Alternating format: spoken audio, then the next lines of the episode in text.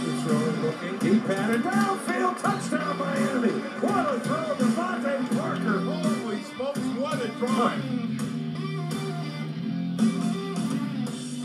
What's up, Dolphins, and welcome to the Drive Time Podcast, part of the Miami Dolphins official podcast network covering your team, your Miami Dolphins, each and every day. How's it going, everybody? It is Monday. I am your host, Travis Wingfield, and I'm here to bring you your daily dose of Miami Dolphins football. And on today's show, Week 17 in the NFL is a wrap. We'll unpack all the action that had an impact on the Miami Dolphins, get the five takeaways with a general overall season sense to those takeaways, and tell you what's ahead for your Miami Dolphins this offseason as well as on the Drive Time podcast. All of that and more on this Monday, January the 4th edition of the Drive Time podcast.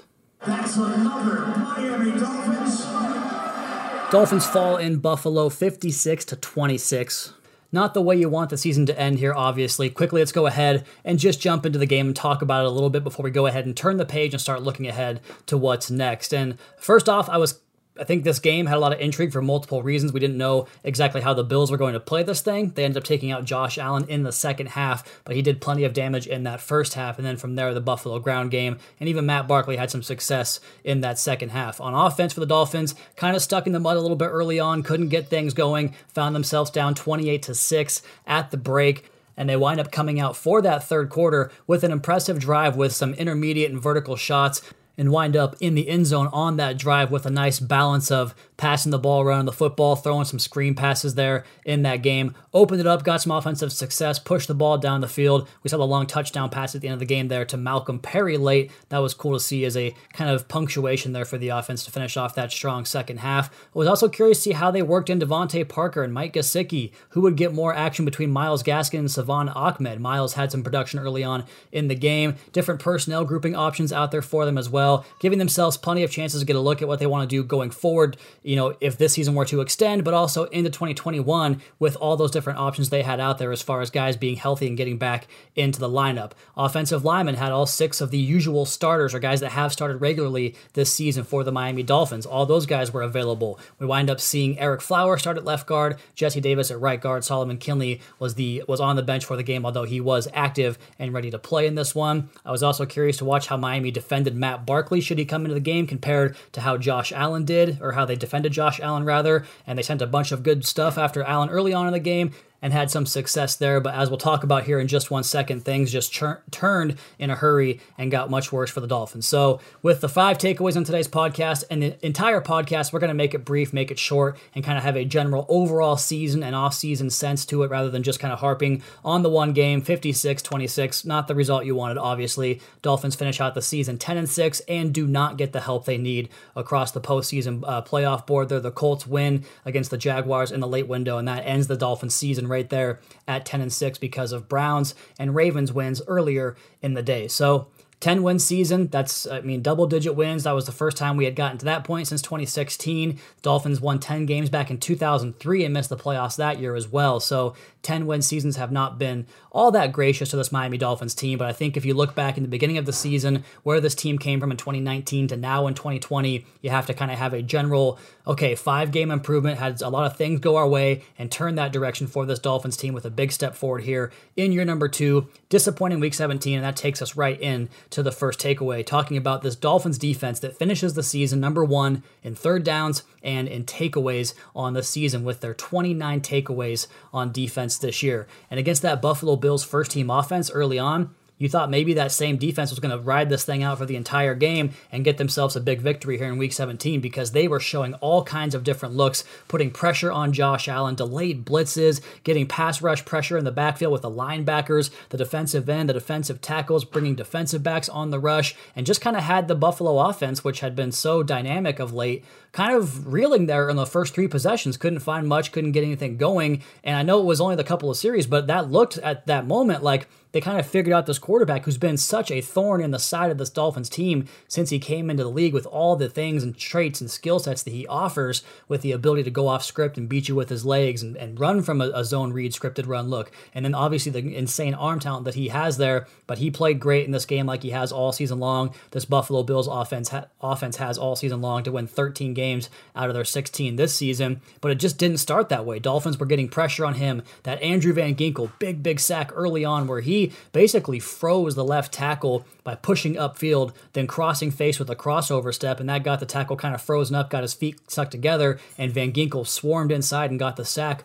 on Josh Allen, which is always a cha- uh, challenge to get that guy down when you're kind of squared up in the open field with him. He's so big, but also can make a move and make a guy miss. So good job there by Van Ginkel to get that sack down. And then it goes back to our theme kind of throughout the season here the play before the play. And the Dolphins on the following play get a big coverage interception out of Byron Jones. What I mean by that was Allen was back in the pocket there for a solid three, four, maybe five seconds, and Byron Jones just stays in the hip pocket, plasters on his man once he breaks off the initial route and gets in that hip pocket. And not only does he bat the football in the air, he, dri- he drives in the route, bats the football in the air, secures the catch, looks down, taps the toes in there. And we've talked this season to Byron on the podcast and, and other various platforms here within the Dolphins network uh, on press conferences and that sort of thing about how he's worked on his ball skills, working, you know, off to the side before practice during kind of some stretching or warm ups or as guys are coming onto the field. We saw that almost every single day in training camp where he was getting that extra work. He spoke to it about, uh, spoke about it himself, talking about the extra work with Xavier Howard working on the interceptions or ball skills and, and, locating the football and bringing that thing down and making the catch.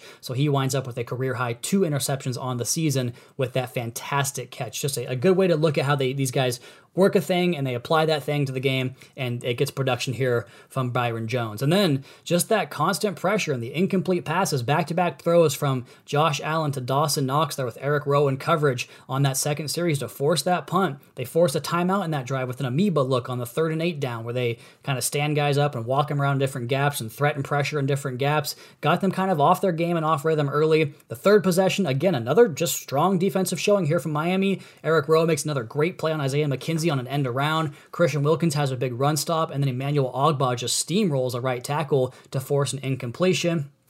But then the Bills got their fourth possession and they got things going from there. Seven points on the, or zero points in the first three drives. Even after that first possession, when maybe it was looking like, okay, Josh Allen has gotten his franchise record for passing, might they pull him out of the game? And that at that point it was four possessions with seven points, which was an average of 1.75 points per drive.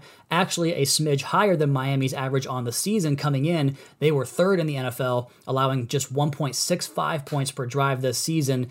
And mind you, this was a Buffalo offense that had been scoring an average of 4.5, four and a half 4.53 points per drive over their last two games with 86 points on 19 drives. So early you're you're looking at this thing saying this Dolphins defense, they got to beat on this Buffalo offense, a strength on strength, and looks like Miami came to play. But then things just cavalcaded from there and just got worse and worse. Isaiah McKenzie just won his one on one matchups throughout the course of the game. Couple of touchdown receptions, had the big 84 yard punt return for a touchdown. And El- Allen just threw the ball so well to the intermediate portion of the field. They were picking up those chunks once the offense got rolling, you know, 12, 15, 20 yards at a time. And the Dolphins' bullets just kind of seemed to run out at that point after that third or fourth drive. Like they kind of unloaded the chamber and just Allen had an answer after that. And the Miami couldn't really kind of bounce back and get back on track defensively. Let's go ahead and play a little bit of audio we do have for this podcast before we kind of flip this thing back over and talk about some of the positives from the game. First, let's go ahead and hear from Coach Flores on what he saw from this game. Just a, three phases, not good enough, according to Coach Flores. We didn't play well in any phase offense, defense, special teams. It's a team, it's a team effort. We could talk about the offense, we could talk about the defense, we could talk about the special teams. You know, I didn't do a good enough job of getting them ready to go. So we'll talk about the coaching as well. We win as a team, we lose as a team. We didn't play well enough uh, across the board.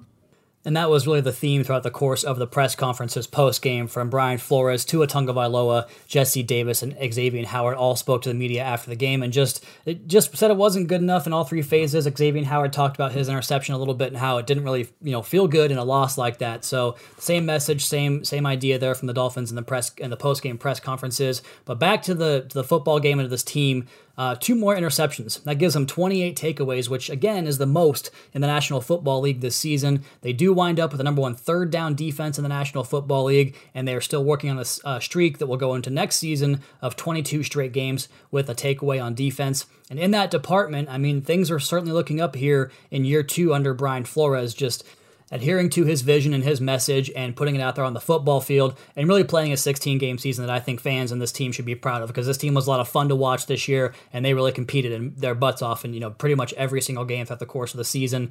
Some big time wins some blowout wins some really safe and secure wins throughout the course of the game. So big steps in that direction for this Dolphins team Takeaway number two, I loved the offensive attack coming out of the break in the second half. Maybe that's a little bit of a glimpse in the future in terms of what you might get there with the young quarterback growing and developing into his game. Thought we saw a little bit of that in that second half, despite a couple of the turnovers there, but just going boom, boom, boom down the field. A score in four minutes to open that drive. They got DeVante Parker involved on that drive early and often. Catches of 16, 13, 25, and 6 on that drive. Tua throwing in rhythm with those vertical routes and really coming off the top of that drop and throwing the football down the field, working with some of the play action stuff as well, and just kind of finding their rhythm there in that second half. I thought that was encouraging to see. Hopefully, you can carry that momentum into next season as far as the offense goes. And DeVante Parker finishes the day with 116 yards. It's his third 100 yard game of the season, so kudos to DeVante there. Now, my third takeaway for this game, we're going to make this thing brief, guys. Small resource investments with big boons on the back end. What I'm talking about is free agent and draft bargain buys that don't show up initially in terms of the headline, like your first round draft pick, your second round draft pick, even, or the blockbuster free agent deal. I'm talking about guys like Eric Rowe, who came in last year and signed a one year contract and kind of earned his way into an extension last season and the dividends he's been paying off this season. So we start there with Eric Rowe, who I thought in this game again on Dawson Knox on several of those plays was in good position when this game was still, you know, very competitive on the scoreboard early on. Thought he was playing a hell of a game, came down, showed the ability to fit the run and and, and take down some some ball carriers there off the edge or inside as well. 14 of the 16 tight ends I thought he faced this year, he just really did a good job on. Obviously, Travis Kelce and, and Darren Waller had years that basically show you that they were not stopped by anybody throughout the course of the NFL this year. But I thought Eric Rowe throughout the entire season was excellent in that regard. And you get him for that contract we talked about, getting him on a one year deal back in 2019. Big hat tip there to the front office to make that happen and the coaching staff to develop him, find a role for him that got him to have this production this season, his first full season as a Dolphin safety. Emmanuel Ogbah, what more can you say about that guy? Nine sack season this year, and it was way more than the sacks. He was hitting quarterbacks, he was forcing takeaways, three forced fumbles this year, had the big forced fumble that led to a touchdown against the Rams and again against the Cardinals. So just consistently made plays for this defense, and he impacted the the, the pocket of the opposition way more so than the stats even show with constant pressure. We saw it early in this game as well. He was in the individual notes for me three or four times in the first half of this game, disrupting the pass rush lanes and getting in there against the run as well. So Emmanuel Ogbah, a big, big hit in that offseason signing. A guy like Andrew Van Ginkel, a fifth round draft pick. Go back over his previous two games, two sacks against the Raiders, one sack here against the Bills. We talked about his pass rush move he showed, and he's showing the ability to both win with power and speed, a complementary pass rusher in that regard. He covers, he plays the run, does plenty of things to get in there and get his nose dirty and make plenty of plays for this defense. A guy like Myles Gaskin, a seventh round draft pick in the same year as Van Ginkel, the kind of develop, development you want to see there with two guys, second year players drafted on the third day of the draft. Now, here they are, week 16, week 17, both having huge, huge games. Myles Gaskin chips in with 169 yards from scrimmage last week. This week, winds up with 77 more to give him 246 yards from scrimmage over the final two games and a couple of touchdowns to go along with that. And we'll get more into this here in just one moment on a brief offseason preview of sorts. But after the offseason we just had and the fruit that it bared to go along with the development you're seeing of three guys on that list I just mentioned all came in in 2019 and developed a, a couple of young players. One veteran and Eric Rowe show up and they develop under this coaching staff, and they wind up coming out on the other end with ultimate production at big positions all over your football field, all over your offense, defense, and in the kicking game. So it just it's to me, it's it's promising about what this offseason will look like as you look back and reflect upon where this team was, where some of these guys were in the development, and where they are 16 games after the fact. And I mean, the defensive success, the turnaround in the win loss column, the progress in key areas like the defensive backfield, like the pass rush, like the offensive line up front. You just have to love the direction this team is going after year two here. Number four, takeaway number four is the, the progress of so many other players throughout the course of the season. Myles Gaskin, we talked about him at the running back position. What about Salvon Ahmed showing up here and producing more in this game after a couple of big games earlier? In this season. And he comes over, you know, after being cut from the 49ers, winds up here in Miami and gives you some production there as well. The tight end position, Mike Gesicki continues his assault in terms of production at the position, up over 700 yards on the season, catches a gang of touchdowns. He's been scoring touchdowns pretty consistently since about November of last season. So he continues to ascend into that tight end stratosphere of the guys that really make a big impact in the passing game. Adam Shaheen and Durham Smythe, a fourth round draft pick in 2018 and Durham Smythe, a guy that was traded for a conditional draft draft pick this summer. These guys come in here and give you ultimate tight end depth, the most yards and touchdowns in a tight end room for the Miami Dolphins in the history of the franchise. On the offensive line, looks like you've got a three three rookie gems up front with what we saw from Solomon Kindley this year. Austin Jackson in this game. Tua Tagovailoa didn't really have that many quarterback hits in this game. Dolphins offensive line protected him well, I think, throughout the course of the game. At the right tackle spot, I think Robert Hunt has been coming on like gangbusters, playing his best football of the season down the stretch. I also thought the veteran signings had good years, and Ted Karras and Ereck Flowers up front as well. So the offensive line, the resource, the investment into that position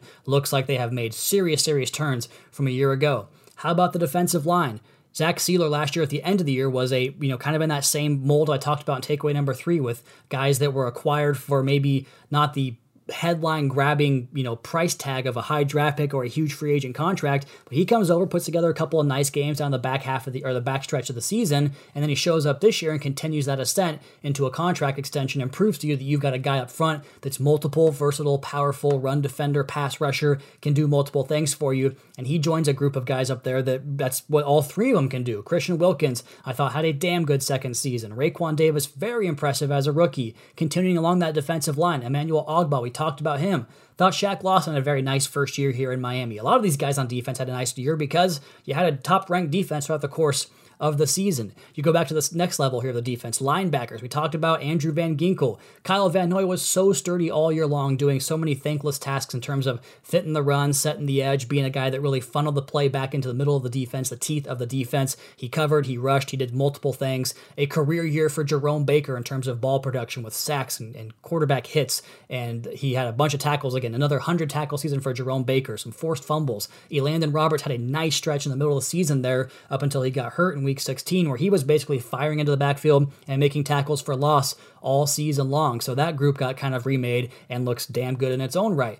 And speaking of the linebacker position, for the first time in Dolphins history, Three players whose primary position is linebacker registered five or more sacks in a season. Jerome Baker had seven this year. Kyle Van Noy had six and a half, and Andrew Van Ginkel had five sacks this season. So your second level of defense gets plenty of production out of those guys. You know, again, Van Ginkel, fifth round draft pick last year. Jerome Baker, a third round draft pick in 2018. Kyle Van Noy, a free agent signing. These guys that they brought in, developed them, whether they're veterans, young players, and got production out of those guys. And Elandon Roberts as well, with the production he had this year as a free agent signing. It continues into the defensive backfield. Xavier Howard, a defensive player of the year type of season. He had a big interception in this game, his 10th of the year. He winds up with 20 passes defensed, which at the time of recording this podcast led the NFL as well as his 10 interceptions. He was the first player in the NFL to have 10 picks in a season since 2007, Antonio Cromartie, and he also tied a franchise record. Dick Westmoreland back in 1967 also had 10 interceptions. Byron Jones showed progress in his ball skills ability to go along with the exceptional coverage skills all throughout the season. We talked about Eric Rowe and Bobby McCain. Both those guys also look like absolute answers to that safety position after making the switch in 2019, with Brandon Jones flashing all throughout the year as a box defender, special teamer, just doing multiple things for this defense. We talked about this also. They closed out football games. They found a way to beat the Raiders and the Patriots and Bengals and Cardinals with good, strong surges in the second half, with come from behind drives in those games in the second half. They blew teams out, wiped the Jaguars off the field, the 49ers, the Jets a couple of times, the Rams. We just haven't had more than what one or maybe two games like that in most season going back for almost two decades now flores and the staff showed you the ability to adapt and overcome different obstacles that arise throughout the course of the season in a very very strange football season you know minus some coaches at sometimes the patriots win with 250 rushing yards after a year without DeVante Parker and Jakeem Grant and Mike Gesicki. The adaptability I thought was another strong suit of this team growth at multiple positions, showing the ability they can develop in veterans or rookies or, you know, in between players alike. Just so much to be excited about for where this program, these people that are in charge of this program are headed. And the fifth takeaway here, we'll go ahead and take a quick, brief look ahead at the offseason. And I kind of wrote a monologue for this, a brief one at that. And I just want to say that I know this podcast has mostly been about the positives, but take some time to be upset about this. You should be. I think the guys are. I think coaches, losing big games sucks. And the only reason it feels this bad when you're on this end of it is because it feels that good when you're on the other end of it. That's how this entire league goes. One team gets to feel the euphoria, the other team absolute despair. We were on the short end of that today. But when you come out of the hazed red, you step back and you evaluate what took place over the course of the last five months. Dolphins overturned the roster the, to enter the season with the second youngest roster, finished it with the third youngest roster, and they won 9 of 11 games at one point with that roster, with a young, growing, improving roster. They are still winners of 10 of the final 14 games of the season, 9 of the final 12. That's a good jump start heading into year 3. As we mentioned in the takeaways, tangible growth from several key players that were acquired in a variety of ways and the offseason approach of gathering multiple, multiple, just vast amounts of resources, whether it's free agent money or draft picks, high level premium picks, then pursuing areas of the field with a true investment strategy to shape that position to Coach Flores' vision and the staff and how they want to look. It's another year of development for all those guys, too. This year's draft class, we had so many young rookies on this team that were out there playing, contributing. Another jump from those guys if you can get the same type of production and jump like a Myles Gaskin or like a Nik Needham or like an Andrew Van Ginkel. How does that look going into next season? Another offseason for those guys to craft their game, study the game, soak up what it means to be a pro. The five game win improvement this year was tied for the third best in franchise history the 2004 2005 Dolphins and the 1982 1983 Dolphins. Both those 05 and 83 teams saw five game jumps as well. And of course, the 07 to 08 team went from one win to 11 wins. And in 19, 1969 to 1970, we saw a seven win improvement from 3 and 69 to 10 games in 1970.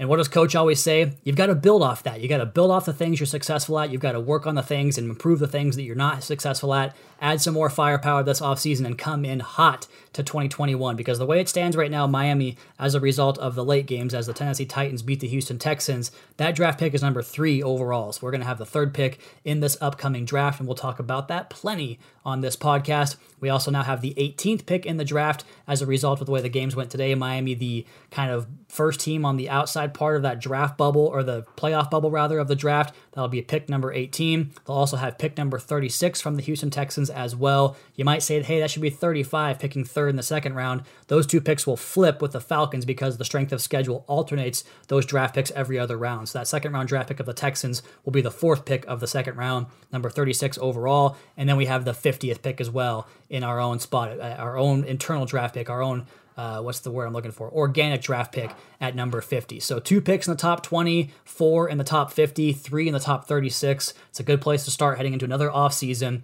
And again, it's your right, really kind of your duty as a fan to be upset because that is your proof of emotional investment.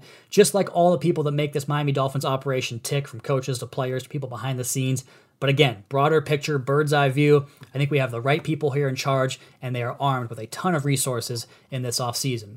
So, with that, on that note, let's go ahead and talk about 2021 here just real briefly and preview the offseason. The 2021 opponents are now set. The Dolphins at home will have the New England Patriots, Buffalo Bills, and New York Jets, but you already knew that. They'll also face the Houston Texans and Indianapolis Colts, and because the Ravens jumped the Browns to finish second in the AFC North, we'll have the Ravens at home at Hard Rock Stadium next year, as well as the two teams from the NFC South and the Falcons and Panthers. Now on the road, Patriots, Bills, Jets, that never changes. The Titans and Jags of the AFC South will be road games for the Dolphins this year, and then we'll also have the Raiders on the road as as that second place team in the AFC West. They've beat the chart or the Broncos in the Week 17 game, and they finished second in the AFC West. We'll also get the Saints and Bucks on the road to round out that 2021 schedule. As for the offseason, you guys know it never stops here. Senior Bowl coming up here short quick, the combine right around the corner, pro days, free agency, the 2021 schedule release, and of course the draft in April. Plenty to look forward to here in the offseason because the season never sleeps and neither do we here on Drive Time. We'll have you guys covered on all that stuff and much more, and plenty in between here on Drive Time as well as MiamiDolphins.com. As for today's edition of the Drive Time podcast, that's going to be my time. You all please be sure to subscribe, rate, review the podcast, leave us a rating, leave us a review, give me a follow on Twitter. It's at Wingfield NFL. You can follow the team at Miami Dolphins. Do not forget to check out the Fish Tank and the Audible podcast, and of course, MiamiDolphins.com. And for my first season here on the mic here with the Miami Dolphins, a big, big thank you to all parties involved with the Miami Dolphins, the listeners out there, the team. They all make this possible for me to do this. So I appreciate all of you guys for supporting the podcast, listening to the podcast, giving me feedback on Twitter, whatever it might be. If you have a hand in this podcast, I very, very, very much appreciate you. And thank you all for this first season here with the Miami Dolphins. But like the team, we're just getting started. We'll be back for more off-season content and coverage here coming up shortly on the Drive Time podcast. Until next time, Fins fans, fins up.